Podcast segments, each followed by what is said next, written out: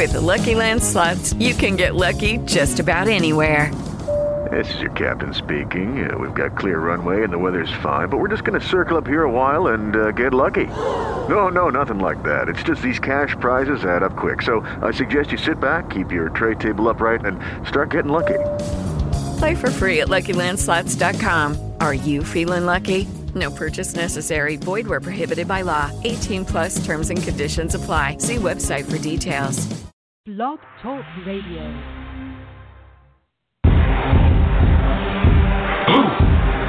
Yeah, yeah. You already know what time it is. It's that official time. Where we take this worldwide. Let's go.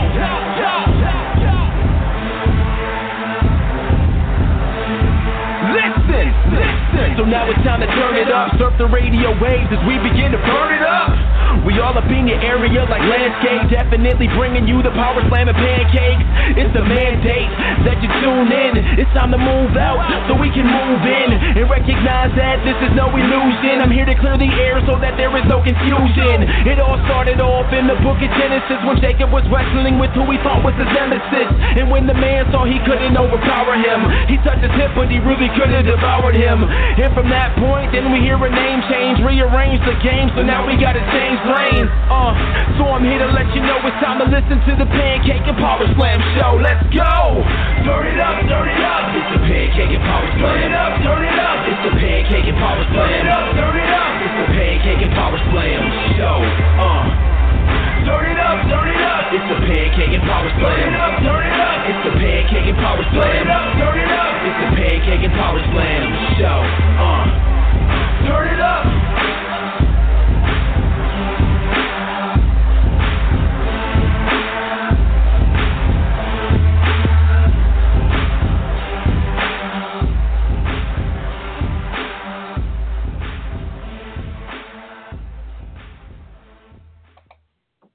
You are now listening to the Pancakes and Power Slam show by Crave Wrestling on Blog Talk Radio. Be sure to follow Crave Wrestling on Twitter at Crave Wrestling and join the Facebook fan page Crave Wrestling. Episode 222, ladies and gentlemen. It is the Pancakes and Power Slam show.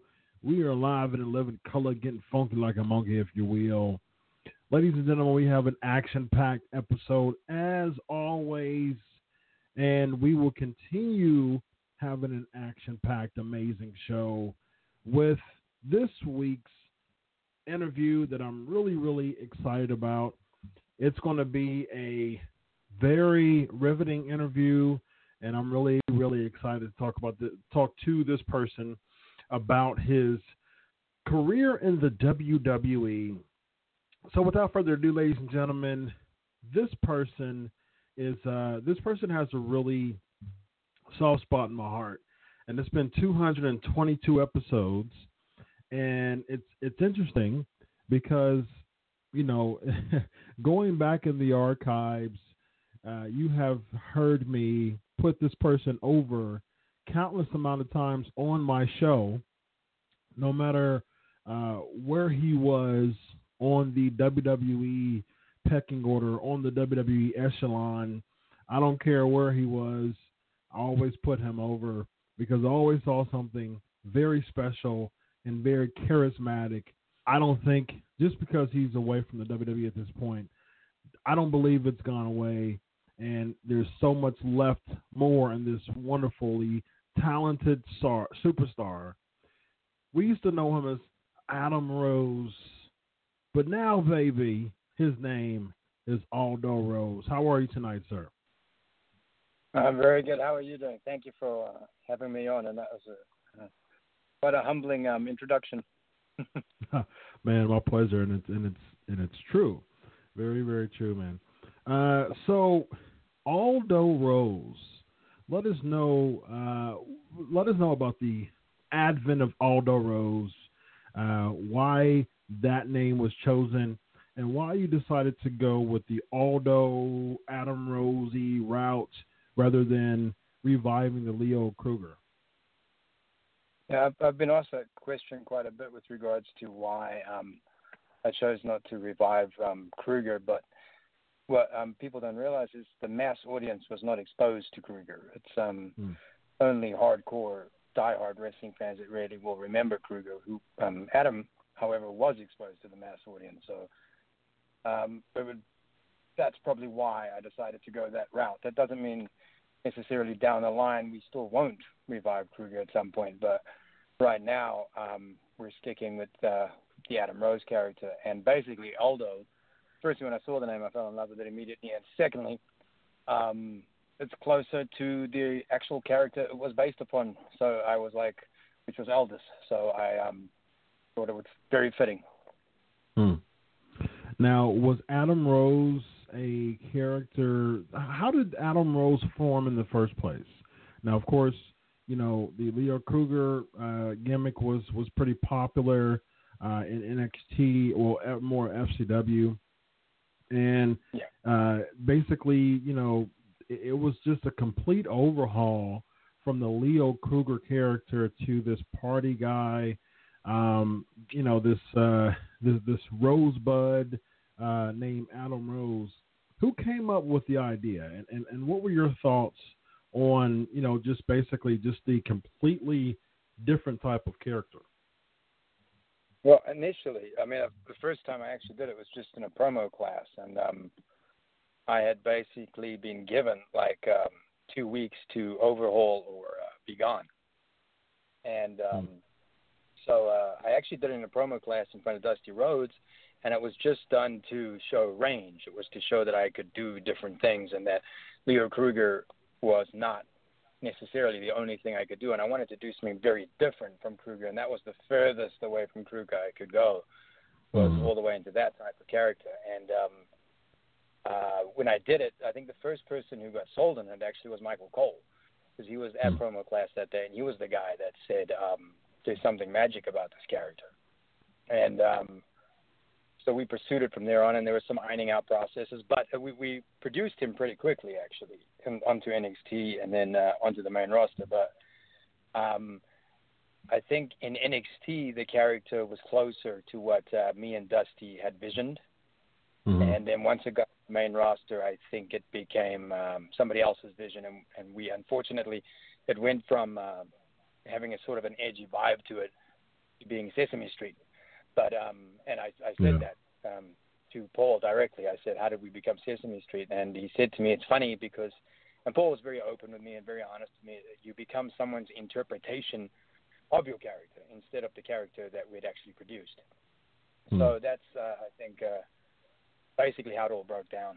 Yeah, I remember watching the E60 episode where Kruger. I mean, they put Kruger over immensely yeah. Um, and a lot of people were upset that, you know, WWE didn't capitalize from that uh, by reviving Kruger.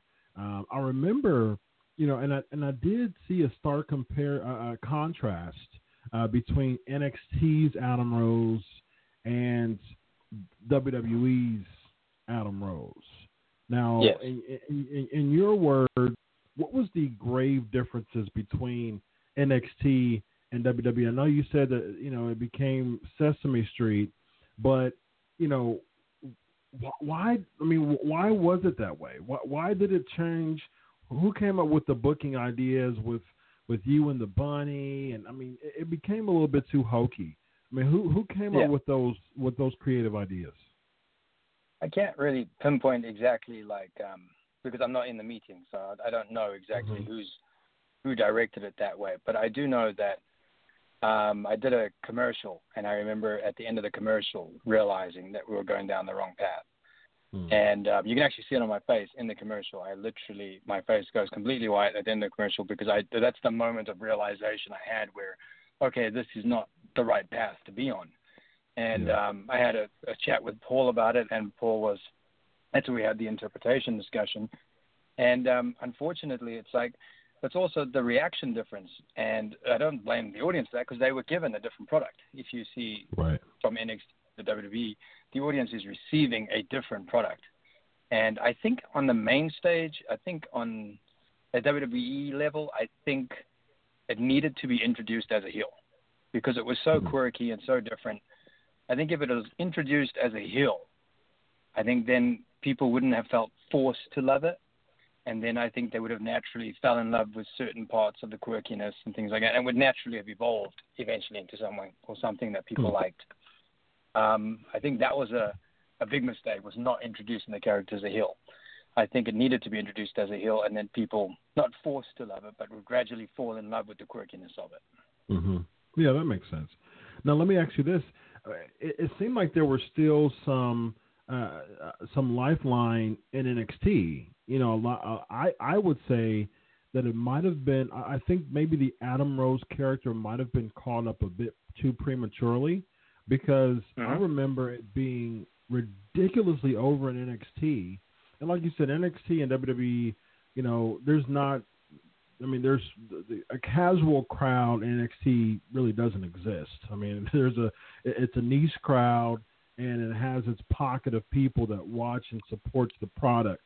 Uh, and a lot of times, it's a whole different animal. I mean, as we see with call-ups now that aren't really, you know, getting any traction on the main roster, we see Yeah. that. And it seems like with Adam Rose, it's it was so much just stock left in NXT to have that type of positive momentum, you know, to, to even get to a main event style uh, in NXT as far as a, a championship was concerned. Because I, I remember watching Adam Rose Yeah. every week, and the character was so over. Why was it? I mean, what was it?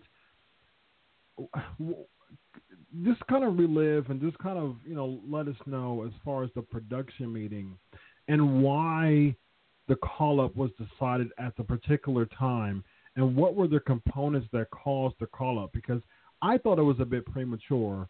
I thought that there was Yeah. still a bit a bunch of stock in NXT. Most definitely. I wish I wish we had stayed in NXT longer. I think um, I think uh, I definitely think it had legs there, and to run some sort of course there. It never actually ran any course in NXT because it was pulled up so quickly out.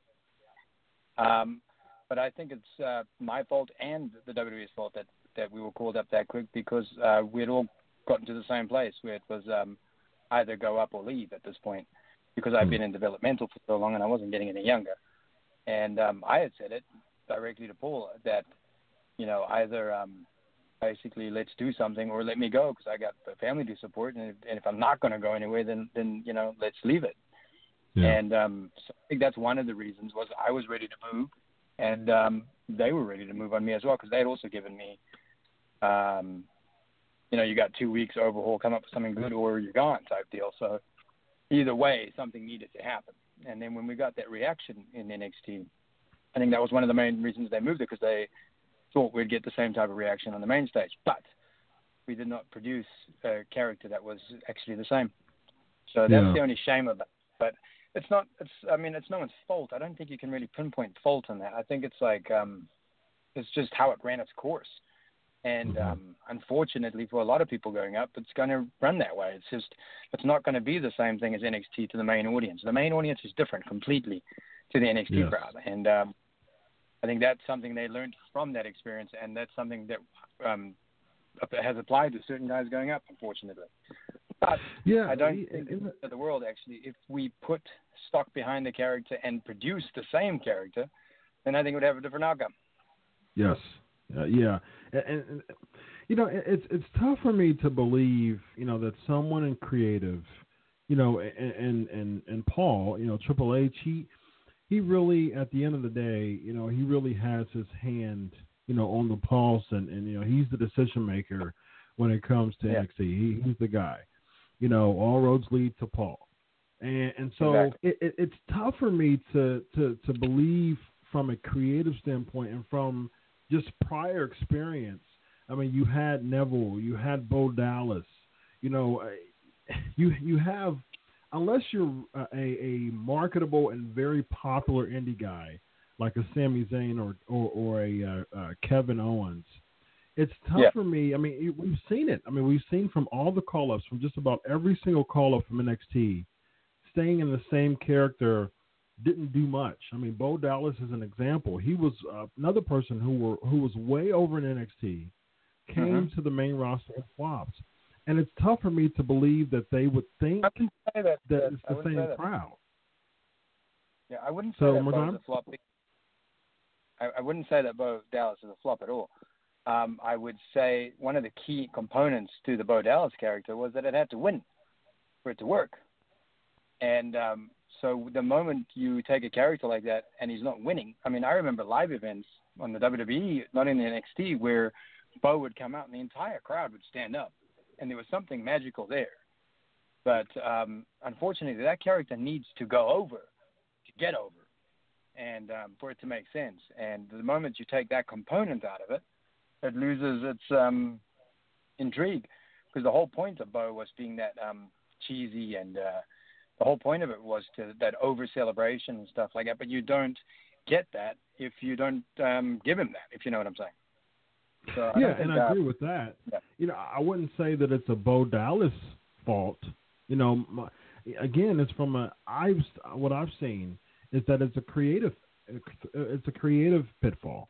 You know, because like you said, he had that he had that momentum. You know, winning matches and, and getting over. But at the same time, I, I started to notice kind of like it's kind of the diminishing uh, when when it came to his character uh, because it, it just seems like people just were starting to become disengaged. Not because Mhm. again, you know, he was doing he was doing his you know he, he no fault of his, but it just seems you know he was going. To, I mean, and I'm a big fan of R-Truth, but he was going against our truth. He just really didn't have uh, the people to to feud with that had enough steam as a babyface to really put Yeah. him over as a heel. And I noticed that with Yeah. your character as well, they wasn't really pu- uh, putting you with people who had a lot of heat. You know, it was just kind of a mid card level, and it's and it's tough to really put someone on the map as far as a character if you're not being opposite of people who have enough heat as a heel to really put you over as a babyface. And I noticed that with your character on the main stage as well. I think one of the hardest things to do in this industry is to get over as a babyface. And Yeah. um, I think uh, you know, some people have a natural connection with the audience. Like Sami Zayn has a natural connection with the audience. I don't think Adam Rose had any connection with the audience because he was completely quirky and over the top and um, ridiculous. And I think that's why it would have been better introduced as a heel because your automatic reaction to seeing someone like that is to boo actually and not to to like it. Hmm. So I think, and that's the same for both. Um, I do think um, when I was brought in, I was honestly told face to face, look, it's going to be a mid card push, and that's it. And uh, I was happy with that because it was uh, I was programmed through years and years and years, especially in FCW, of my goal was to get out of developmental. Uh, Mhm. NXT was not what it is today when I was there. It's uh, now a brand, and it's now uh, um, can stand on its own legs. And I mean, I would say to NXT guys that are there and girls that are there right now, don't be too hasty to move because NXT is not a bad place to be. Uh, And, yes, um, totally agree with that. And um, so, I mean, I think uh, there's so much. It's like you can focus more on a Bo Dallas and focus more on Adam Rose in NXT. But once you get to that level where there's so many stars, there's less le- less on the plate left over for new Yeah. talent coming in. Totally agree with you. I mean, I, I think I think we gotta see. I think we see that now with Apollo Crews. You know, I, I you know, and I'm a I'm a huge. I love Apollo Crews, and I just it just seems like it's a you know small fish in a big pond right now at least, and you know, Yeah. you know, and, and you know, and like you said, I think there's more investment. We- We're seeing that with Finn Balor. You know, he, him, and Bayley Yeah. are, are two people who've been in NXT for so long, but their characters are so popular now because Yeah. of just their developmental. I mean, you know, at the end of the day, NXT is a brand, but it's still really a developmental territory. I mean, you see people like Finn Balor and, Ba- and Bayley; they have developed their characters. You know, even with many years of independent and you know uh, wrestling experience for the both of them, they're really still developing their characters to become extremely popular. And I and I see that when, like I said, I, I think there was just so much shelf life left in Adam Rose NXT. So, what would you say the biggest difference is between NXT and WWE from a backstage standpoint? Oh, that's a huge difference. It's like N- NXT is um, still, I mean, you cannot compare size to once you get to the main roster. And I think the biggest difference is there's so many superstars that are already bringing the company money onto the main stage mm-hmm. that when a character is introduced, it's hard to find place because you've got to look after the guys that are already proven to bring in money and to bank money, which makes sense. I mean, that's what it's about at the end of the day. And yeah. so then it just becomes hard to find place and hard to um, justify pushing certain things. And, and I mean, you've got to look at it from a business standpoint. That makes sense.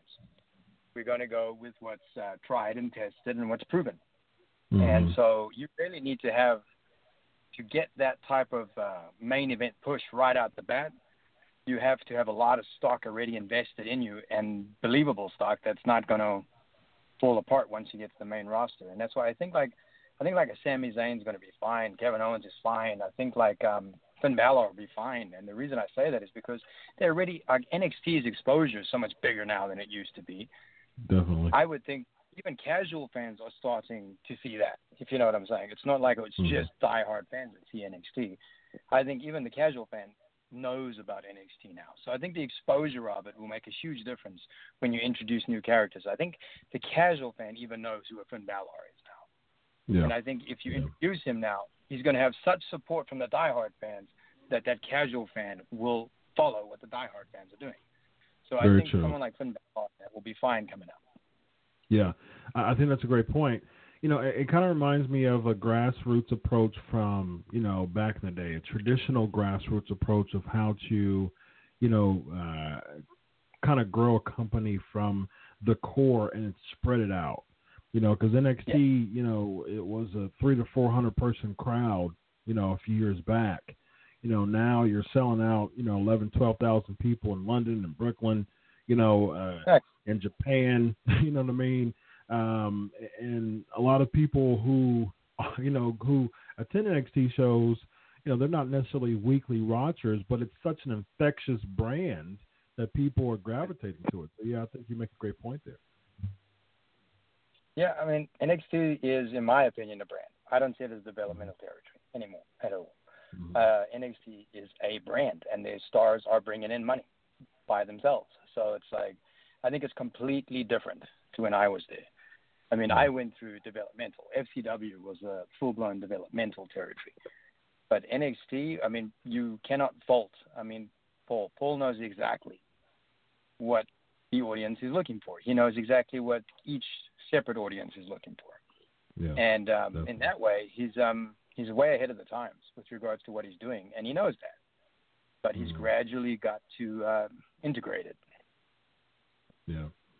So, who were the who are all the people who played the bunny character? And we saw, you know, I, you know, we saw kind of a, a, a spiral, you know, down um, when you kind of were feuding with the bunny, and it was a tag team match, what led to a heel turn, or you know, what kind of led to, and you, you, and it makes sense, but you know, you know, you you felt that it should have started as a heel it seemed like it was a bit too little, too late when you made your heel turn. Yeah. Um, who are the people who played the bunny, and what prompted that heel turn? Was it a matter of just kind of, you know, uh, the, the the creative seeing that the stock was, you know, kind of diminishing as far as people being interested? I think so. I think it was that, and I think, um, I mean, the people were starting to do. So it's like, funnily mm-hmm. enough, we had a very different reaction on live events. So like live events, the character was still somewhat cheered, but then once we got to TV again, it was a negative reaction. So they go with whatever the reaction is um, happening with the audience, and also it's much easier to connect with an audience disliking you than it is to connect with an audience and trying to get them to love you. Yeah. So I think, um, and then I had also personally asked for it. So, but I do think we had lost so much stock already by that point that um, unfortunately, it didn't get the momentum we wanted. Plus, it never really played out. Um, I mm. can't go into who actually played the bunny, but I can say it was Road Dogg a couple of times. Mm. Very interesting. Um, yeah, yeah, yeah. You know, uh, and uh, just the, you know the bunny character and you feuding with him. You know, that was just uh, yeah. Yeah, yeah, it was very. Well, you know what? You try and make the best of whatever you get, and I think that's Yeah. um, that's the attitude that you have to have because if you're not going to give it the best, then you're not being, you know, giving your your your own personal best when you're out there. So when the bunny thing started, yeah, it wasn't ideal and it wasn't something that I'd ever imagined doing, but at one point the bunny was getting a huge reaction. Yeah. The problem is the if you don't pay it off and you pay it off at the right time, because there's like a curve with the audience, and you got to catch it on the peak. And if you don't catch it on the peak, sometimes we wait too long and things start to dip, and then we have not capitalized at the maximum point that we could have. And um, I feel that's what happened. And we just took too long to pay it off. And then the audience by that point had already disconnected. Like I remember when I actually did finally heel turn on the bunny, the crowd actually cheered me. So Yeah. that went like the wrong way because by that point the bunny was already starting to get disliked, and the crowds Mhm. like that. The WWE audience is very fleeting. They Oh, yeah. are um, they're in, and if you don't capitalize at the right time, they're out. Oh yeah, you got to strike while the iron's hot every single Exactly. time. Yeah. So uh, why didn't the WWE capitalize on E60? And uh, you know, was it? Did you have any desire to go back to the Kruger character after all of that exposure from ESPN? ESPN. Um, I, we had already done the transition to Rose on that documentary, but like um, I think I always felt that Kruger should have been given a chance. Oh yeah. Um, but I do feel that Kruger, personally, this is just how I view it, but no one's ever told me this, but I do feel that Kruger needed to be bigger. I just feel the character as a mercenary and whatever he was supposed to be, it's like, I feel like if he was six foot six and 310, he would have immediately gotten attention and been perfect. Um, but um, I feel, I mean, I was told that the ESPN audience and the WWE audiences are two different audiences, and that's why we didn't capitalize upon that. Um, I personally think it was a, a mistake, but I also think, what were we going to do? You know, what are we going to introduce me now as a family man? I mean, it's like the audience isn't going to get behind that, so it's like it's just it was strange in, and I understand that in a way. It's like, how do you pay that off? You know, Mm. and um, I also think that it, my, your fight's are already decided. I think a lot of the time, I think they know where they're going to position guys pretty much out the bat. Yeah, but you know the interesting thing that I realized at that time is that there was just a swarm, you know, of social media attention. You know, just just wondering why there wasn't a a transition back to Kruger. But, I mean, I liked Adam Rose to be honest with you. I thought it was Yeah. A, a very interesting character. I, I love it. I think I think you know I've said this for many times. I've watched wrestling. You know, we're, we're a couple years apart, you and I, and I've watched wrestling all my life, you know, and uh, I- I'm so used to theater and art and drama, and you know the, that that's pro wrestling to me. The the, the athleticism and, and and the actual in ring work It's just a small fraction of the bigger picture, which is just I'm coming to see art and theater and drama, you know, all play out. And you know, Yeah. characters to me is is what it's all about. And I think Adam Rose, like I said, I think that there was so much momentum going with an Adam Rose character that I liked. Uh, but I, I think it could have been full circle. I think you know going into a heel and gravitating on the main roster, gravitating back into a face would have really worked. And and one thing that I always that I, that I saw was with like a, a um, um, T.J. Wilson, uh, uh, Tyson Kidd, and uh, Zack Ryder. You know, there were people who were given an opportunity to kind of recalculate back in NXT and come back on the main roster. I mean, uh, Tyson Kidd won a tag title, you know, after kind of going back to NXT. Zack Ryder won an Intercontinental Championship at WrestleMania, you know, after going back to NXT. How come that wasn't, uh, you know, how come that it wasn't the case for you? Um, well, I mean, my situation uh, I think was completely different to theirs at the end, but and understandably so. But um, at the end of the day, a guy like Tyson Kidd is just so talented, and, and Zack Ryder is talented, and I think like um, the audience is a little unfair sometimes. Like a guy like um, Zack Ryder, sometimes he's just doing his job. You know, he's got to go out there and do a three-minute match and put somebody else over. He's doing his job, and he's doing his job well. And um, but the audience chooses to sometimes disconnect from people that are given that job. But um, NXT has proven that it can revive characters and it can get the radar back onto certain people. Um, I don't think I think it was too early to try that, and I'd already um, by that point I think uh, we'd already been done. So I think I think it was too early. I think that I think we're going to see a quicker turnover of superstars than we've seen before in the future because there's so much talent in NXT that I think we're going to see a much quicker turnover than we're used to with regards to superstars going up and going out in the future. Yeah. I just think it was. I mean, I think it was just two successful stories with Ryder and and uh, Kidd, and I remember they they brought you back down a few times to put people over in NXT. Yeah. Um, but you know, but I, I just there wasn't much to that though. I mean, and even No. the funny thing about that still was even when you were very established on the main roster and you went, you know, back down at NXT to put people over, your character was still over.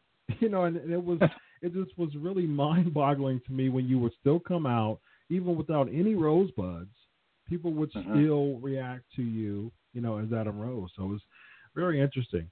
So who decided what was who decided the whole party pooper and just a total Oh, that, different character from Adam Rose, but a Adam Rose, but an entirely different character. well, that was me because um, once again, that's me um, trying to get attention and trying to get uh, people to notice that I can do something different. So I thought, let's just try the polar opposite of this. What is the opposite of what I've been doing? Well, the polar opposite would be the party pooper. So let's Yeah. go with that. And you must remember everything at this point. Like I'm, I'm not uh, at that point. I'm not being booked at a, as a main event talent, and I know that. So Mhm. I'm trying to reinvent myself the whole time to continually have legs, and um, to continually try and get people's attention again in the office. So you're uh, doing different things to give yourself shelf life. Um, so Right. I created Party Pooper, which I think actually got some of the best heel reactions. I remember on live events, probably the top heel reaction at the time was Rusev, and the second loudest heel reaction was the Party Pooper. And uh, Yeah. because it was so basic and so simple and so in your face and so anti the audience and so it was just so simple to dislike that when we did live events and the party pooper came out, it got a huge heel reaction. And it's Hmm. a shame I feel that never actually got a chance. Now, was that recognized by creative? Uh, because it just seems like that led to um, uh, you were teaming with who was it? You, you're teaming with someone. They kind of threw you with on a team with someone. I don't, I don't remember who it was, but um, yeah, it was, it was Brad. Maddox. Yeah, yeah, I was doing some tag work with Brad Maddox on live events at one point. Yeah, that's We once again Yeah, I just trying different. I just interviewed him a few weeks ago. Yeah, that's who it was. He he, he mentioned you. Yeah. Yeah. Um. Yeah, and yeah, it just it, it just seems like it had again. It seemed like there was something that was coming from that. I, know, I was just I was I was always pulling for you. I just I don't know what it was about your character. Yeah. I was just pulling for the entire time. Like man, just put this guy. He. Give him a shot. You know, even when you came Yeah. to the social outcast, I just I just seemed it just seemed like it was a the, the the faction was just a flop in the making. But I was like, okay, at least at least again, there's something coming here. What I mean, who came up with that idea to just the place on the social outcast? And what was your overall take on that faction? Okay. Well, we, I mean, we had no idea. Like, we got, I think we were told at 5 o'clock on a Monday night that Hmm. we were now going to be a group. And um, once again, I think we were four guys that the company saw had something, but was, we were doing nothing. So I think the idea was, okay, let's put them to get collectively in a group. And I mean, these are guys that don't know each other really well. And I think the awkwardness of it was actually one of the reasons. Like, you get all these well, like, polished teams and the idea was for the faction to not be well polished, and the idea was for us not to get along and to almost be bumping heads and trying to one up each other the whole time. And Mhm. um, I think Social Outcast has a bunch of talented individuals in it. I think he's Heath Slater's talented. I think Bo Dallas is talented, and I think um, Hennig's be talented.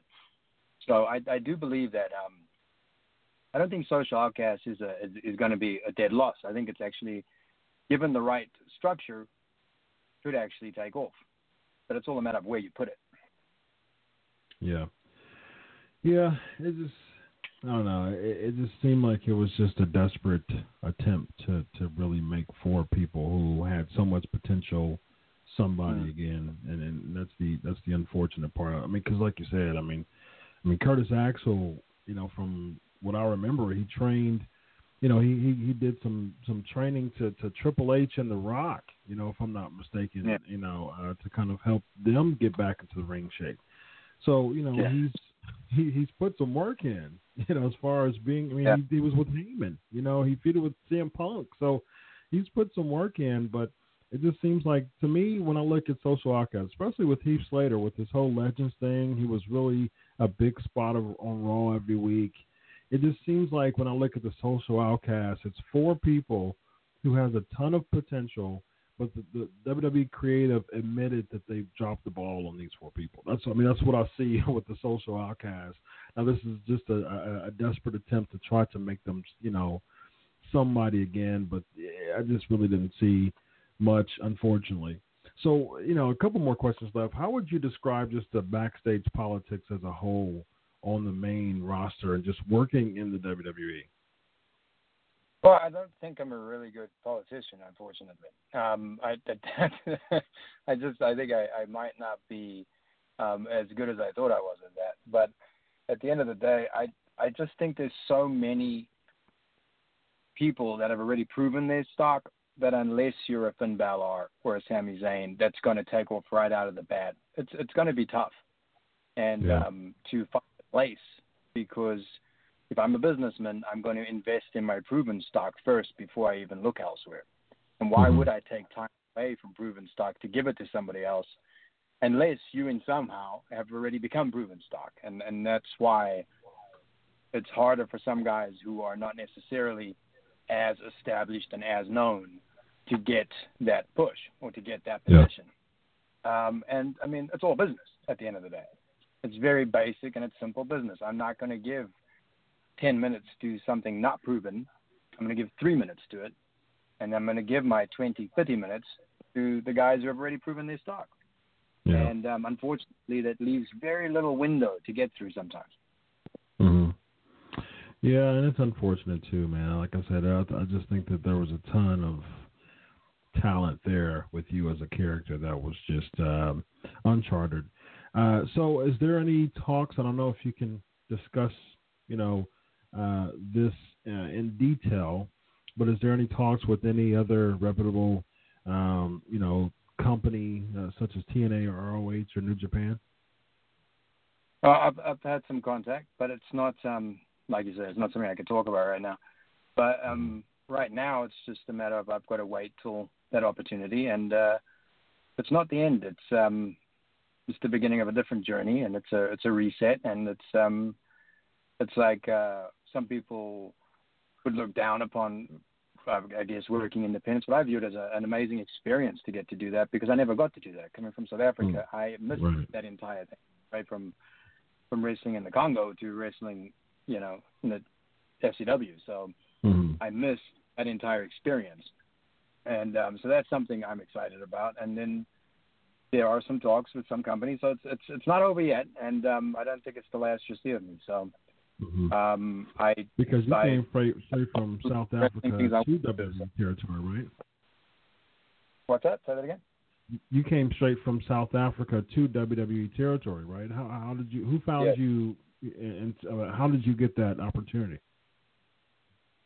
Well, um, I'd have to say Justin Gabriel, because he had uh, just been signed. And me and Justin were friends from when he was 14 and I was like 16. So we had known each mm-hmm. other for a long time. We'd worked together a lot in South Africa, and um, he was the one. He actually called me and said, "Hey, they're doing a tryout type thing, and it's like uh, you pay a, a certain amount of money and you get to try out." And I ended up doing one of those things. I was semi-retired. I think I was. Uh, I'd actually stopped wrestling. I was doing commentary for a program in South Africa and um, he said to me, "Dude, you got to try it see what happens." And I ended up uh, trying out with against 50 other people, and I think they signed five of us out of the entire lot, and I was I was one of them, and I got called I think three months later to come up, and uh, took a it took a while, took almost a year to get there, to get Mhm. from South Africa to this, Mhm. and um, that's how I did it. But uh, that jump coming from like a country from like South Africa, that jump from there to the United States to FCW to the WWE is a huge jump.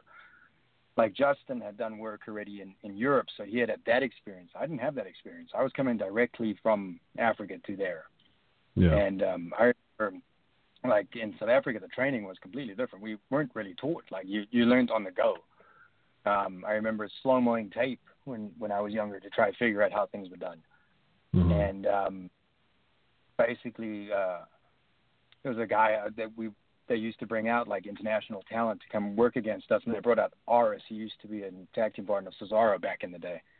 And I remember having a match against him, and it was the first 20, 25 minute match I had with false finishes and everything. It was the first like proper match I'd ever had. And I remember him talking me through it the whole way, and at the end of it, walking out and saying, "That's what I'm supposed to be doing." So when I got to FCW, I had a lot to learn because I had Yeah. just come from Africa. I didn't know exactly what I was doing, but they saw something in me. And I think one of the things they saw in me was the fact that I brought some, I actually brought, when you come to a training standpoint, I was coming from a totally different environment. So it was good for the other guys in developmental to work someone with a totally different experience. Right. Yeah, that's a good point.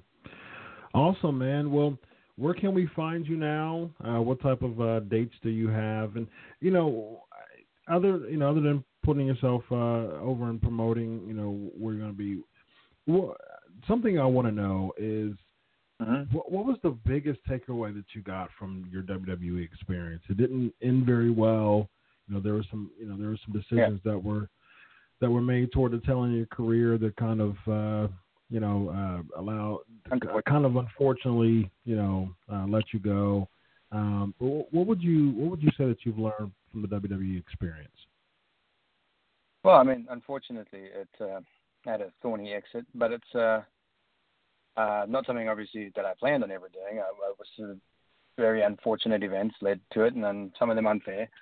But it's um, I understood it, and um, I knew it when it when it when it happened that that was it, and uh, I've come to terms with it and accepted it. And um, I understand completely from a business standpoint what they did, and totally understand it. I would have done the same thing. But Mhm. At the end of the day, it's not over yet. And um, I have my own personal checklist that I want to, to like a bucket list of what I want to do in pro wrestling, just Nice. to actually have some fun with it and to actually produce the character I wanted to produce out the bat, and um, see how the audiences react to that. So Nice. I'm going to be all over New York. I mean, I gotta. I'm going to be in New York for a while. And unfortunately, so many bookings, I can't really tell you exactly all of them. But I'm going to be all over New York and uh, Chicago and Philly, and um, um, it's just it's going to be. I I view this as a positive reset, Mhm. and I view this as an opportunity to get out of pro wrestling what I wanted to do when I was 10 years old. And um, when you're up on the main stage, you're doing what somebody else wants you to do. But right. at this level, I I want. So it's it's it's a blessing because I get to do what I wanted to do as a 10 year old boy. Yeah. I mean, as a as a WWE wrestler, you're still deemed an independent contractor, but you're you know you're still under the umbrella of WWE. But now, I mean, you really are an independent contractor, so you get to uh, live that out. Yeah. Yeah. So, who are three people that you've never wrestled that you desire to wrestle in this independent journey?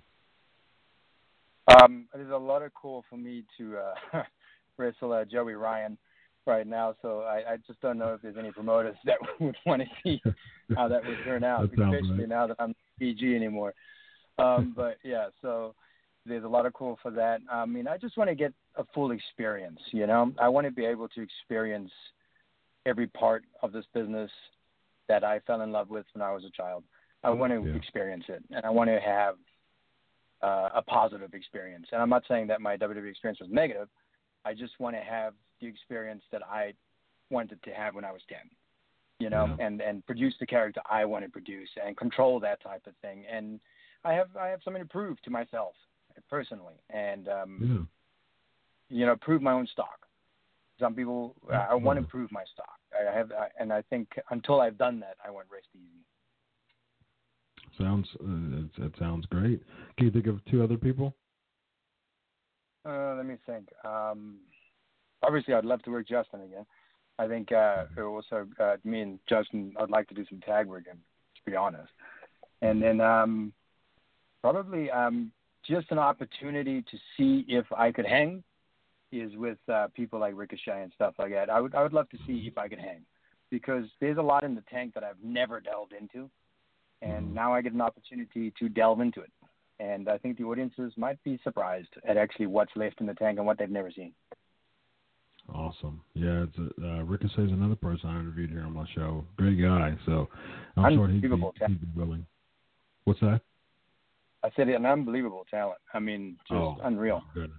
Yeah. Oh wow. Yeah, that's an understatement. yeah, I totally agree yeah. with that. Yeah. It's been a pleasure, sir. I, I, really, like I said, man. I think I, I agree. Everything that you're saying, I totally agree with. I think there's so much more um, in you that uh, people have not uh, experienced. That uh, it's a reset, it's a recoil, it's a rebuild, um, but you'll you'll come out stronger than ever. I appreciate that. I do appreciate that. Oh, my pleasure, man. You have a great night. All right. Thank you for having me. Oh, absolutely. Bye. Bring what you got. The measuring stick just changed around here, buddy. You're looking at it. Four corners, free. Our mind. Let's go.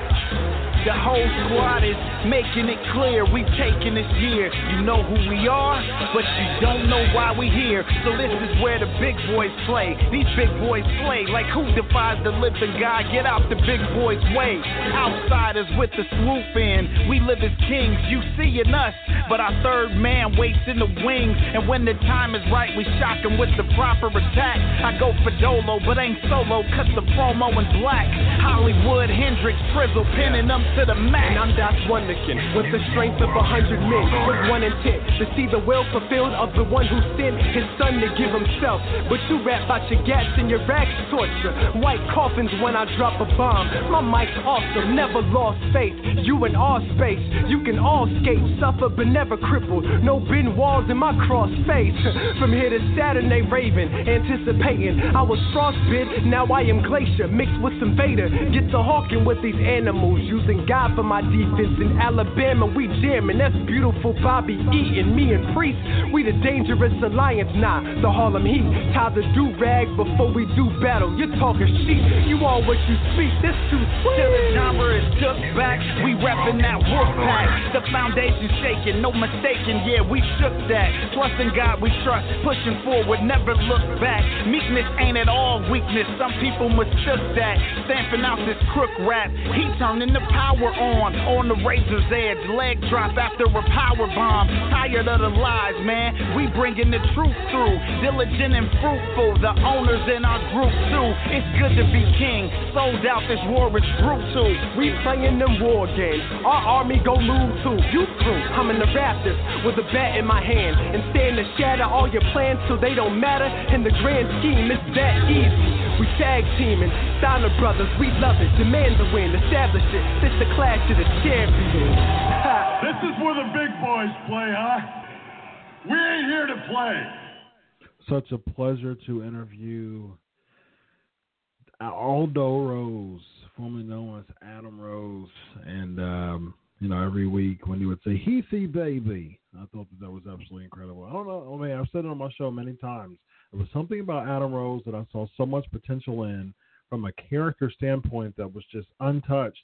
And you know, it's it's going to be really interesting, and I'm, I'm really uh, proud, you know, that he he's able now to be able to really really spend time with doing those things and with with having the opportunity to you know have just really rebuild you know, and revive his career as an independent wrestler. So, without further ado, ladies and gentlemen, we have former Bleacher Report feature columnist, current writer from New Jersey's The Record, as a guest co-host tonight, none other than Robert Aitken Jr. How are you tonight, sir?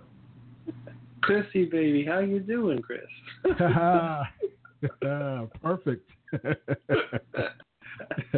yeah, that's uh, that's awesome. Uh, Uh, yeah, man. So you know, how, how you doing tonight? Uh, doing pretty well. Doing pretty well. Um, you know, here on the East Coast, there's a, a lot of rain, so just trying to to dodge all the thunder and all the lightning and stuff. But uh, I'm I'm here with you. You know, pancakes and uh, power slams. Absolutely. I'm in Ohio, so I'm, I'm East Midwest East as well. So yeah, we. Uh, yeah, it was some some storms a few a few days ago, but it's been pretty sunny uh, for the for the rest of, for all of the week. Um, but I think we're pretty good. My birthday's on Saturday, so the weather's pretty clear for that day. Oh, ha- happy early birthday, sir. Thank you much. So, what do you think of the Adam Rose uh, interview? What, what are your takeaway from what he had to say? You know, I, I've always been a fan of his. Um, I- I've always, you know, like, like you mentioned the E60 uh, interview with him, and if if you didn't want to root for that guy after that, then there was something wrong with you. I mean, that is a guy that you you just want the world for, and you know, unfortunately, um, you you didn't you didn't touch on his his personal stuff, you know, for obvious reasons. There's there's a couple of details about that that aren't exactly clear. People made some quick judgments about uh, how he's actually gone from WWE, but um, you know he's he's he's not done yet. Like he said, like you know there's there's still more in the tank for him, and you know you you, you want to root for the best for this guy. There was obviously potential there. They saw it there. Um, they they could probably have gotten rid of him a couple of times over the years, and you know I I I saw him both as Adam Rose and even as um, as Leo Kruger, they he did a, a house show at the at the Garden, and he came through, and people didn't know who he was, but they they saw him and just his his charisma that just oozed off him, even as a heel. People could just see, you know, that there was something about this guy. I, I don't know who he is, but I want to sit here in my seat, even though I don't know who he is, and and and see what this guy's all about. Yeah, absolutely, absolutely. Yeah, I'm, I'm looking forward to it. I certainly am. So let's get into some headlines. Uh, CM Punk to UFC 203, and I and I've said this on my my Facebook page, and I've said this many times on the show. You know, I'll believe it when I see it. You know, I actually was thinking about hiking up uh, about a two and a half hour trip uh, from me to Cleveland uh, to see it live. Um, I'm sure the tickets are swarmed as far as uh, getting good seats now. So I don't know. Uh, I, I may I may still go up. I may just have a UFC, you know, uh, shindig here. Um, but uh, you know, I don't know. I, what do you think? What do you think about that? I mean, there's been so many false, you know, alarms with uh, with with CM Punk, you know, from injury and just not being ready yet. I just interviewed uh, my my guest co-host uh, last uh, week was uh, David Hero, and he was saying that you know he's he's from Wisconsin and, and Punk is doing some training there, and you know even still, you know he's from his sources he's still not ready physically yet. I mean, uh, 203 is the projected time. You know, it's it's it's it's advertised now with him and and uh, uh, Mickey Gall. You know, what what do you think? Is it is it going to happen? And when it happens, where do you think CM Punk's head is right now? Um, well, before we get into into that, um, I don't know if you realize this, but him going to UFC 203 in Cleveland, he'll be in the same arena that he walked out of in his last appearance with WWE. That, that's where he walked out after Royal Rumble. People don't realize that. Um, as far as the fight, I mean, it, it's time. I'm I was very similar to you, just you know, waiting for it to actually happen, and you know, until it happens, I won't really talk about it. You know, it, he's not an MMA fighter really until he actually fights an MMA match. Yeah. Um, with that said, uh, Mickey Gall is he only has two um, professional fights. Mickey Gall does uh, only one in the UFC. Um, actually, he has a couple of. Cause he's a New Brunswick kid. He's from New Jersey, uh, just like I am. I don't know him personally, but I do know one of the kids that he faced. One of the kids that he faced, um, Marvin Nino. He faced uh, right before he became pro. Uh, he actually went to high school with me, so I I do know a little bit about Mickey Gall. He is a submission artist. There there are knockout artists in UFC and there are submission artists, and he is a submission artist, and he loves the rear naked choke. So CM Punk, if he's in there, UFC 203, he better be ready because he locks it in quick. He he gets you in there and you're and you're done. There's no rope breaks in UFC. There's no Right. script in UFC. If you're in that chokehold, you're either gonna try to get out of it or you're gonna have to tap and try to live another day. So he's got to be ready. Yeah. Absolutely, tap out or pass out. That's those are the only two options. Um, and there's a 14 year gap, you know, from from age as well. If, I'm not mistaken, uh, Mickey's 24, Punk's 38. So, you know that that has to that has to play a big part as well. Yeah, I mean, Gall's probably a kid that you're gonna, if you watch UFC uh, 300 to go a couple of years in the future, Gall could definitely be a, a guy you see fighting for uh, a welterweight title, UFC 300. He's he's young, he's raw, but he has the potential. This is not people made uh, claims about Brock Lesnar when he went to UFC that threw uh, fat, uh, softballs for him to kind of get wins and, and just sell pay per views. But Punk getting a good fighter. This, this this is not this is real people. This is a real guy. Yep, absolutely. So of course we know about the Roman Reigns suspension um, and Seth Rollins mentioning it uh, on Raw, which was a bit of a surprise because I think this may be the very first time that WWE has ever incorporated a suspension uh, within a storyline from a violation, uh, and it, it really surprised me. Um, I think it was some some some positive in it. Um, but what, what are your thoughts on, on that actually being mentioned on WWE program? They're kind of breaking kayfabe a bit, and how would you, you know, kind of reinsert him into storylines? Uh, I honestly love it. I mean, it's you, you have to know at this day and age to try to keep up kayfabe is very difficult. People know a lot of things. Um, you know, that's why you'll you'll you will hear certain people getting booed or cheered. You know, based on real life situations. People know this stuff. It, it, you can't mm-hmm. just hide behind what your character is anymore. So for them to try to blur that line, and you know, some people were thinking that the suspension was all a work in order to get him off TV for a month, but it's it's real. He really did fail a wellness policy. That that you know, that that's not a, a storyline.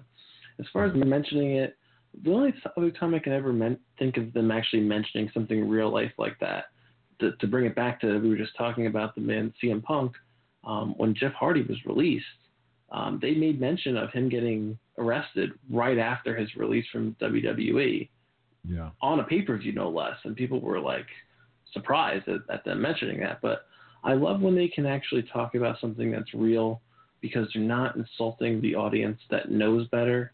They're not trying to pretend like certain things are going on or that they aren't going on. You know, people know this stuff, so why not acknowledge it? As Yeah. far as bringing him back in, um, I did like the fact that he's still in the match for Battleground. People still want to see that match. Um, but I think you're you're going to wait a while before you see him truly get another opportunity being a world champion. You know, th- this is really going to be. Uh, you're going to start to see a, a, heel Roman Reigns. I don't think you can avoid it anymore. It has to be the move that you make now, and it's more so. Um, is he going to screw his best friend in uh, in Dean Ambrose, or is he going to still kind of be the good guy, even though people really root for Seth Rollins? Is he going to get one over on, on Rollins, who had a chance, and, and Ambrose is going to retain for his friend? So it's, it's going to be interesting because it's going to be the, the triple threat with all three members of the Shield that people have been waiting for, literally for over a year and a half. Right. Yeah. Yeah. Another thing I've noticed is um, the and this this isn't necessarily a headline, but it was something that I was just really kind of kind of pondering about is that the Dudley Boys have absolutely no direction in their WWE career right now. I mean, it was such a huge pop when they returned and you know when they had they just I mean they were over you know over as baby faces has been you know uh, a decade since they were in the WWE they just you know WWE made sure to continue to say that over and over and over again. Um, but now nowadays, you know, their heel turn wasn't necessarily a, a, a bad thing, but there's nothing going on for the Dudleys right now. What, what's the, what is the relevance of the Dudley Dudley boys right now?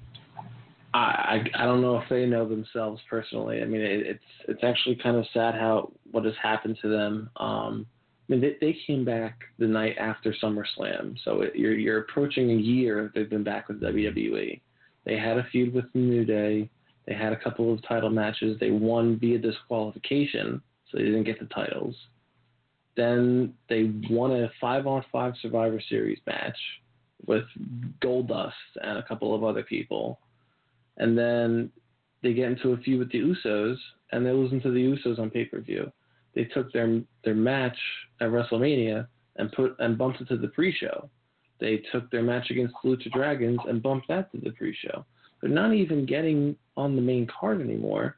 And when they're facing people, they're basically just putting over young teams. There's so many teams now in, in, in the tag team division, and there's more on the way because if you look at NXT, you have the revival, you have Blake and Murphy if they don't, assuming that they don't uh, split them up down in NXT. You have a couple of other teams down there, uh, Team 61 and, and, and you know and the like, and there's there's more on the way. And you're going to take some of these guys, you're going to put them together. You know when you get the Golden Truths and the Breezangos, and there really isn't a place for the Dudleys.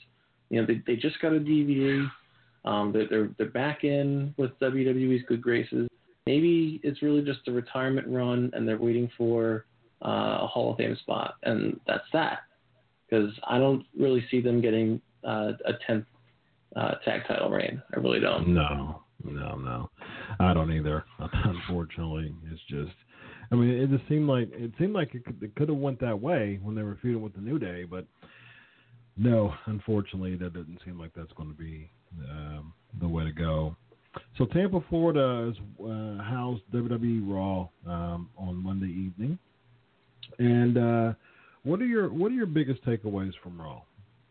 Um, couple things. The um, the highlight reel with uh, with Zayn and Owens just reigniting, if you can even do that, a feud that they can they can face each other ten times in a row with no stipulation, and people are still going to want to watch it. They are so they know each other so well. There's so much to talk about with that backstory of why they don't like each other and, and how far they go back as as friends and th- that's always going to be an entertaining match no matter what you do with them. It, it's fantastic. Um, the other thing I can think of. Oh, the, the thing is with that, real quick, is that you know I I think the split would help that because I think that we've just seen with all this programming, it, to me, is what hurts the product mentally. That you're seeing the same people on Raw that you see on SmackDown. You're seeing the same matches over and over and over and over, and just different variations of the same match you know, if I see one more Dolph Ziggler and Baron Corbin match, I'm gonna scream. I'm gonna send I'm gonna send a telegraph scream to the corporate headquarters because it's just so much of the same stuff, and it just dilutes. Eh, eh, you know, again, man, I always go back to the fact that I'm an old school wrestling fan. You you build up the story. It culminates with the match. If there's going to be a continued match for the next, you know, pay per view, there's a the screwy finish that leads into the next one. But if you have the same people going, you know, the same two people going against each other over and over again, this person wins, this person wins, that person wins. I, I don't see anyone necessarily going over in that particular case. How is this? How is this feud? And it's been going on, you know, for really since Zayn came up five months ago. How is this feud really going to put one person over or kind of ascend someone else to the next echelon instead of b- bouncing to another feud, but staying on the same plane, mid card plane. I mean, it, it, it's very interesting. Um, leading up to all that Money in the Bank build up, you you almost could have sworn that Zam, Sami Zayn was going to come out with that briefcase because mm-hmm. every mention of him was, well, he's never won anything and he doesn't deserve to be here. You know, we, we've all been champions before. Most of us have been world champions before. We've had world world title opportunities. And who's this guy? Why does he think that he can hang with us? So he became that that underdog. I mean, Sami Zayn is not an underdog. No no one no one can really say that that Zayn's an underdog by any means if you know anything about Sami Zayn.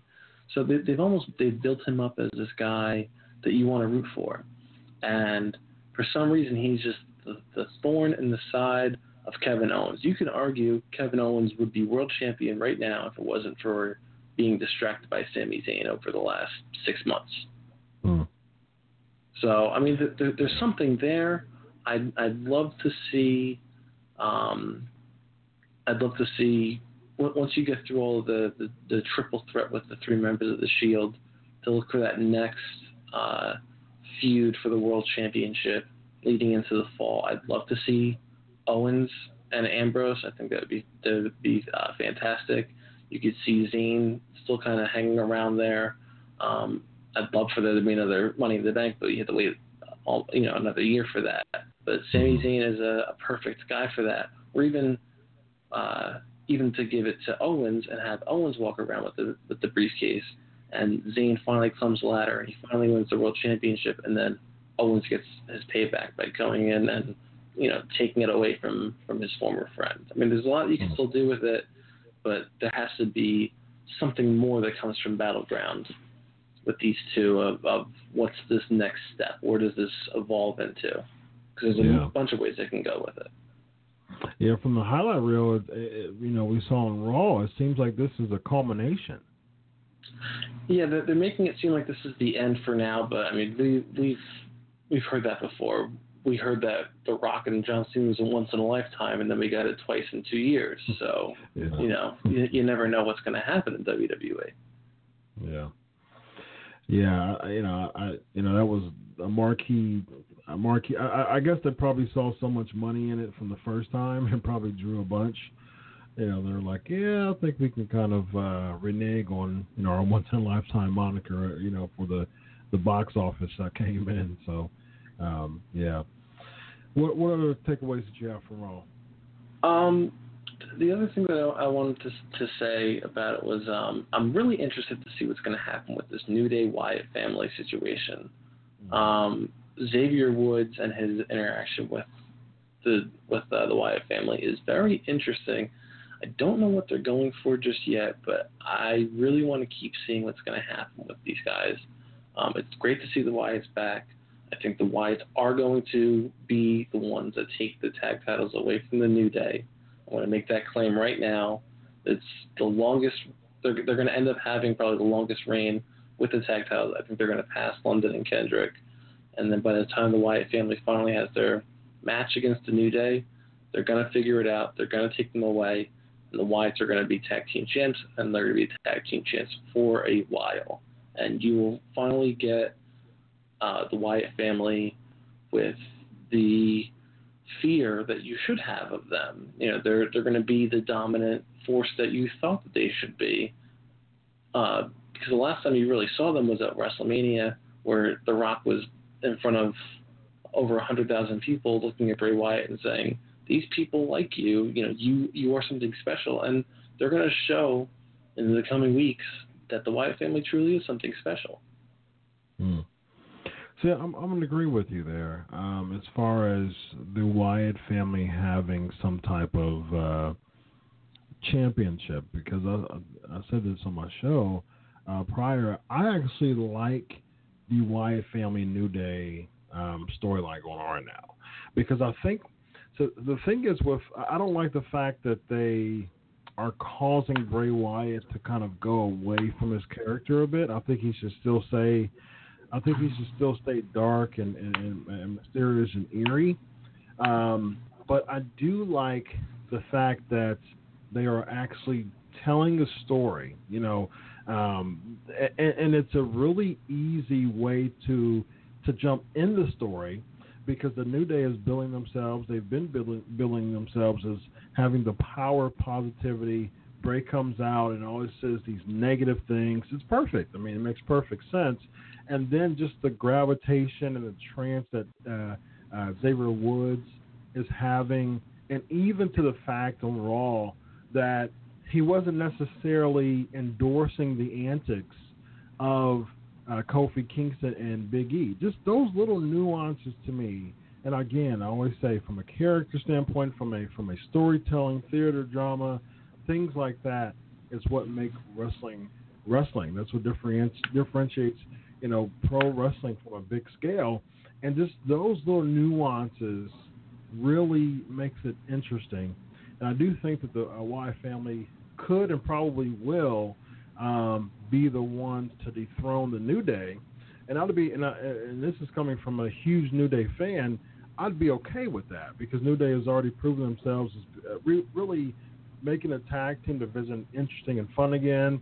And I think, you know, finally it gives the the Wyatt family an opportunity to, you know, to have and capture some type of gold. And I think that have being the tag team champions would kind of put a notch in their belt because there's been so many failed opportunities, and at least giving them a tag championship would help them, you know, in the long run.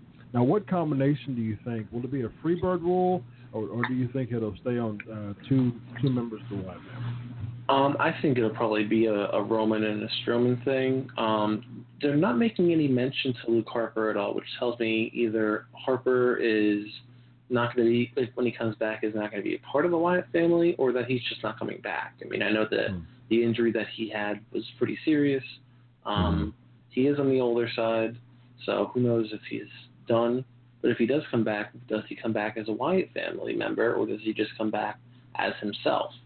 That's an mm. interesting point. Another point to you as as a New Day fan, the, those seeds that you were saying that, that are being planted by Xavier Woods does Xavier Woods end up leaving the New Day, and does the New Day split up based on this loss? Is the power of positivity essentially gone for these three? I think it's a full circle thing. I can see Xavier kind of uh, drifting away to the Wyatt family, kind of like uh, a Daniel Bryan thing, but not as forced and abbreviated as the Daniel Bryan storyline. I think it right. may be a trance thing, and and you know Xavier Woods kind of drifts away to the Wyatt family, and then he kind of he you know he and he sees the light, you know, eventually. I think this here's the thing. I think that this storyline can go months, you know, and I think it can really be interesting and intriguing without feeling forced and, and rushed. If Xavier kind of drifts off and then at the end sees the light and they recapture the tag team titles. Like he can actually cost the New Day the tag titles, hitting them with Francesca or something like that, and kind of you know uh, being in this trance uh, out of fear, you know, and then and, and he sees the light, and then that gives the opportunity for the New Day to kind of put an extra layer on their character and you know they recapture the titles down in you know down the line. Yeah, I mean there, there's really a lot you can do with it. You can build them up as this, as you know they, they call Bray Wyatt the eater of worlds. He can be this kind of uh, they can be this faction where they're basically just kind of changing things little by little instead of just making blatant changes. They can uh, put them in contact with the Wyatt family, and the Wyatts can kind of change people. Like you can bring up Mojo Rawley and have the hype bros with Zack Ryder something happens to Mojo, and all of a sudden he's not hype anymore because he's mm, been depressed because of the Wyatts. You know, there's a couple yeah. different things you can do to really change characters. If you don't like the way a character goes, don't just change them randomly. Give them a reason for changing. Right. Absolutely. What do you think about the decision that uh, Alberto Del Rio uh, made? Now, it doesn't. It didn't make much sense for me at all uh, to see that when when he made his turn. Um, however, you know, with that, I mean, it didn't really see it seem like a turn. I mean, what do you think the logic was in having Del Rio, uh, Enzuigiri, Sheamus, and then just kind of, you know, uh, watch, you know, spectate from the stage area? I'm not really sure what they're doing with, with Del Rio anymore. Um, it, it, it's very strange. It's, it's unusual. You know, the uh, the League of Nations thing had a, a lot of potential there. they obviously really weren't doing as much as with it as they thought they were going to. You almost felt like they were supposed to work for the authority, and then they almost never actually did that. Um, since they split up, I mean, he, he's had feuds with heels. He's, you know, he he he feuded with Owens, and Owens is a heel. He, you know, I mean, granted, he did feud with uh, with Kalisto a little bit, and, and you know, he did get involved in that kind of stuff. But um, you're not really sure what Del Rio is. I mean, he he he does have talent. He obviously still has something to give here. I mean, he he's getting up there in age too, and you know, even if he didn't come back, you could honestly have made the case that he does have a Hall of Fame type resume for WWE. Multi-time world champ, Money in the Bank, uh, Royal Rumble. So I mean, he doesn't have a whole lot to prove, and he can make people better. So it's going to be really interesting to see what they actually do uh, with his character going forward. Are they going to turn him face? Because when he did that, um, when he was uh, world champion going into WrestleMania 29, it kind of fell flat a little bit. People really didn't know what was going on there. It was a little awkward. And then you right. got into that feud with him with, with Rob Van Dam, where um, Ricardo Rodriguez was involved, and it was just kind of awkward. So um, it's he he's had a lot of awkward uh, situations and over the years, and this looks like it's going to set up to be yet another one. And um, who knows what's going to happen? Honestly, I mean, he, he does get a reaction from the crowd. They still do the CCC thing, which is obviously a reference to Daniel Bryan with the yes chance. So maybe he does have something that he could be a face, but um, I, I don't know who who do you put him with. You know, for what reason? Uh, I guess we'll find out pretty soon. Yeah, indeed. All right. Well, we are going to go to the flavor of the week coming right up. It is now time for the flavor of the week. All right, flavor of the week this week is the uh, both Robert and myself uh, have compiled a list of the top five uh, former WWE superstars who should return for the brand split. Who is your number five, Robert? My number five is Mr. John Morrison, who you now know as Johnny Mundo down in uh, Lucha Underground. Um, he has a WWE background. He's been a champion before. He's uh, teased being a world champion, and he's gotten a lot more popular now that he's been away from WWE. You know, they brought him in with, with Tough Enough. He he could come back. You be, maybe uh, market him yet again, and uh, I think he can really help out uh, some of the younger guys. So he's my number five. Oh, that's a great pick. Uh, my number five is Ken Anderson. Um, mm. Interviewed him on my show earlier this year, and just uh, you know, he, he really gets a lot of negative flack as far as just uh, his uh, overall work ethic uh, in, in the WWE. Uh, but you know, I think that there was so much in his character that was so over and I really think that uh, he was released unfairly. I, I just don't think it, it made sense as far as the Randy Orton thing. I, I'm sure that there are other things that were just compiled in that, but I think that they should give. I mean, he's you know he's 40 now, and I still think that there's a, an opportunity for him to be a strong uh, mid card uh, figure uh, in the WWE, especially on the SmackDown level. Hmm. Your number four. Okay, my number four is Mr. Cassius Ohno, known to the world as Chris Hero. Um, he, he, showed up in NXT. It worked out a l- little bit okay, right as the NXT was getting towards the network time. But NXT is a lot different from how it was then. Um, I think he can he can put his himself in there. He can fight, you know, Nakamura and Austin Aries and, and Samoa Joe then you can put him onto the main roster. He can fight AJ Styles, and he can fight. Um, you know, I can see him fighting Kalisto. I'd love to see him fight Kevin Owens. I'd love to see him fight Rusev. I mean, there's a bunch of different things you can do with him. And you have all his friends up here. He has talent. Um, I think they dropped the ball with him the first time, and uh, hopefully they get a second chance with him. That's my number four. What about you? Yeah, yeah. My number four is Rey Mysterio. Uh, hmm. You know, of course, you know he he's uh, injury prone, unfortunately, but again, you know, this this is dealing with the split. You know, Rey Mysterio was uh, you know multi-time world champion. I think that Rey Mysterio ha- still has star power. I think the fact that he's with Lucha Underground, he's doing so well there, and you know, Ultima Lucha is you know this week, and him and Prince Puma uh, are going to go at it. I think the fact that he still has a television presence and he's not just some indie guy wallowing around, you know, from after his successful WWE run, I think that still, you know, makes him interesting within the public eye because of this Lucha Underground brand and because the brand is so, you know, um, interesting. It's a very interesting brand and see, it still has kind of like a jump feel. If he's coming straight from the Indies, it wouldn't be as, um, I guess, as shocking or it wouldn't be as interesting if he's just coming straight from the Indies.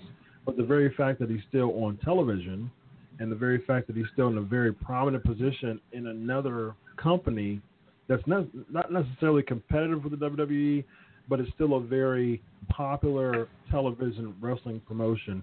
Still kind of has that jump feel, and every time mm. you have that jump feel from the Monday Night Wars, it kind of make your name and your and your character a little bit more interesting to to uh, you know to invest in and to see you know why you jump in and, and how are you from the previous promotion. So I think I still I still think that there's some some life left in Mysterio in the WWE. Hmm. Well, you, are talking about a, uh, a, a, a, presence on another promotion.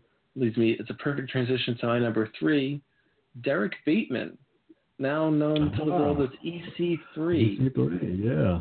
He he he made his name in TNA. They they they brought him in with with uh, the original version of NXT back when it was sort of a reality show sort of thing, and uh, I mean, he has talent, obviously. Um, he needed to go somewhere else in order to, to, to find himself, and he went to mm-hmm. TNA and became a huge deal there. Who knows what's going to happen with TNA? I don't think TNA knows what's going to happen with TNA. They could right. pack up in three weeks, and we don't even know it. Um, he is a star. He is one of their biggest names, and he certainly is a guy that doesn't have as much bad blood as some of the other guys in TNA that it seems feasible for him to come back. Maybe not as Derrick Bateman. He could come back as another gimmick for all, all we know. But he's young and he can definitely make an impact, so to speak, um, on uh, on WWE. Yeah, that's a good. That's a good. Uh, that's a that's a good uh, choice there, especially you know with his interactions with Evolve recently, and then Evolve's you know interaction with the WWE there's an indirect relationship there. So that's uh, exactly pretty good, uh, pretty good picture. Exactly. My number three is RVD uh, because yeah, and I said this on my Facebook Live Raw review yesterday. I still think there's some life left in RVD from a legend standpoint.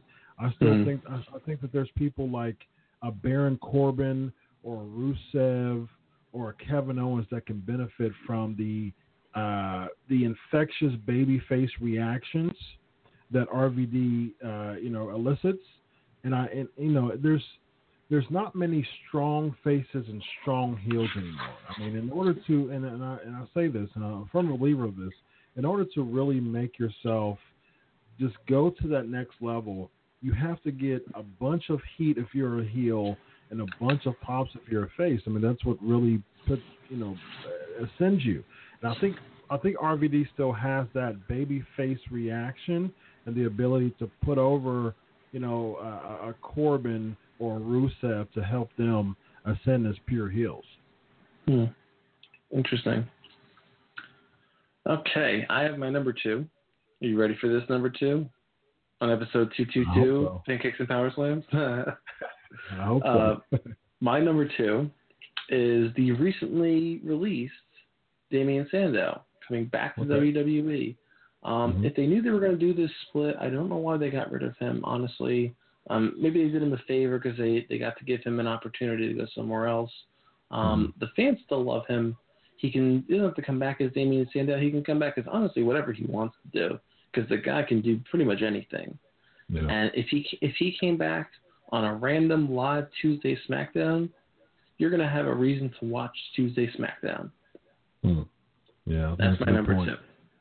Yeah, and it's funny because it's funny that you say that because Cody Rhodes is my number two. You know, Okay. recently released uh, for I mean basically ditto what you're saying as far as just uh, that quality of people wanting to see and just you know kind of making a mistake of uh, of letting him. I mean, he, he kind of wanted to be let go, but he was just I mean the creative was just not working with him. I think they should give him an opportunity to shine on SmackDown.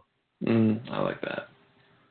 All right, drum roll. Drum My number one, Mr. Carlito. Okay. Um, you have the Shining Stars. You brought them in. Uh, you brought them back with that gimmick, and it fell flat. People just can't get behind it. So bring in their cousin, bring in Carlito, who people know, and make it a faction, and have them talk. Uh, have him talk instead of them, because that's not where their strong suit is. They are very good in the ring. There's something there, but they're squandering it. And Carlito is a name from the past he he just has that little bit of charisma to him. He can really make the Shining Stars into something. I really I really mm-hmm. think that would be a, a good seamless transition for him. That's my number one. What about you? Nice. Yeah, interesting because I uh, had Carlito on my show. I actually, you know, texted him, and every single time that I've texted Carlito, when we've interacted, he's always texting me back without any problem at all. And it's interesting that I texted him about, you know, the WWE jump, heard nothing from him. So that's, that's very, very interesting. I know they kind of have to keep a gag on that stuff. Right. And um, yeah, so it was very interesting that every other time, you know, no, without any problem at all, I would hear back from Carlito, but for some reason this time not. So it might be oh, that that speculation may be true. I I, I talked to JTG relatively frequently as well, and he actually did, um, you know, uh, respond. He actually did text me back and said no, no nobody. there was there was nothing that that, that uh, on my end that anyone contacted me.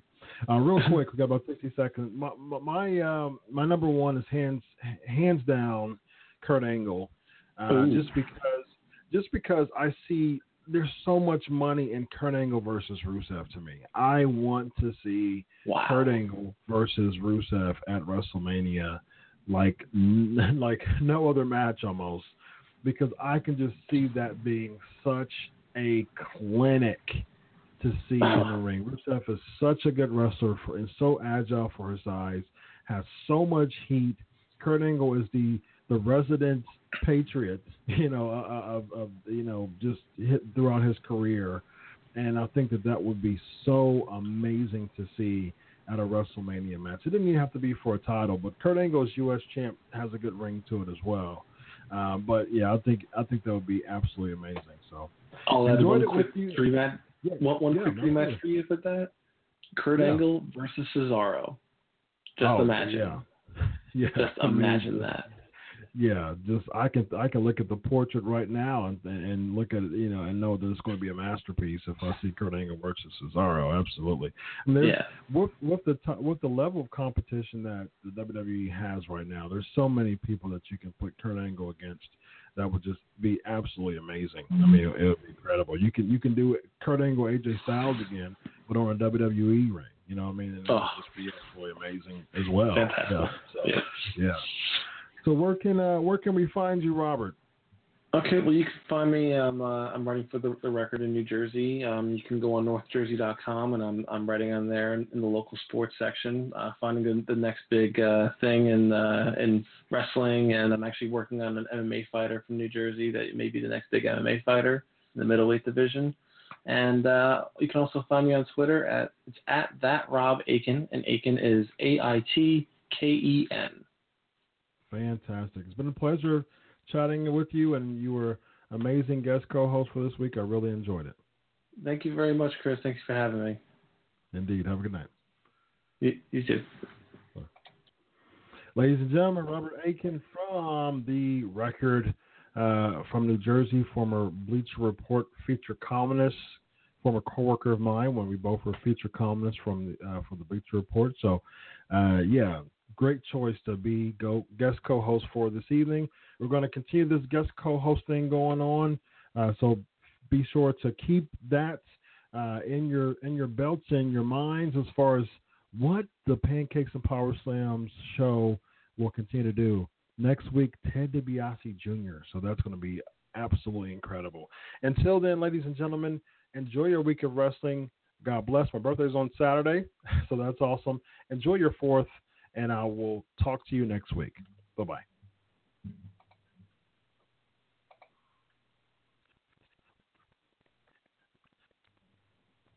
With the Lucky Land slots, you can get lucky just about anywhere.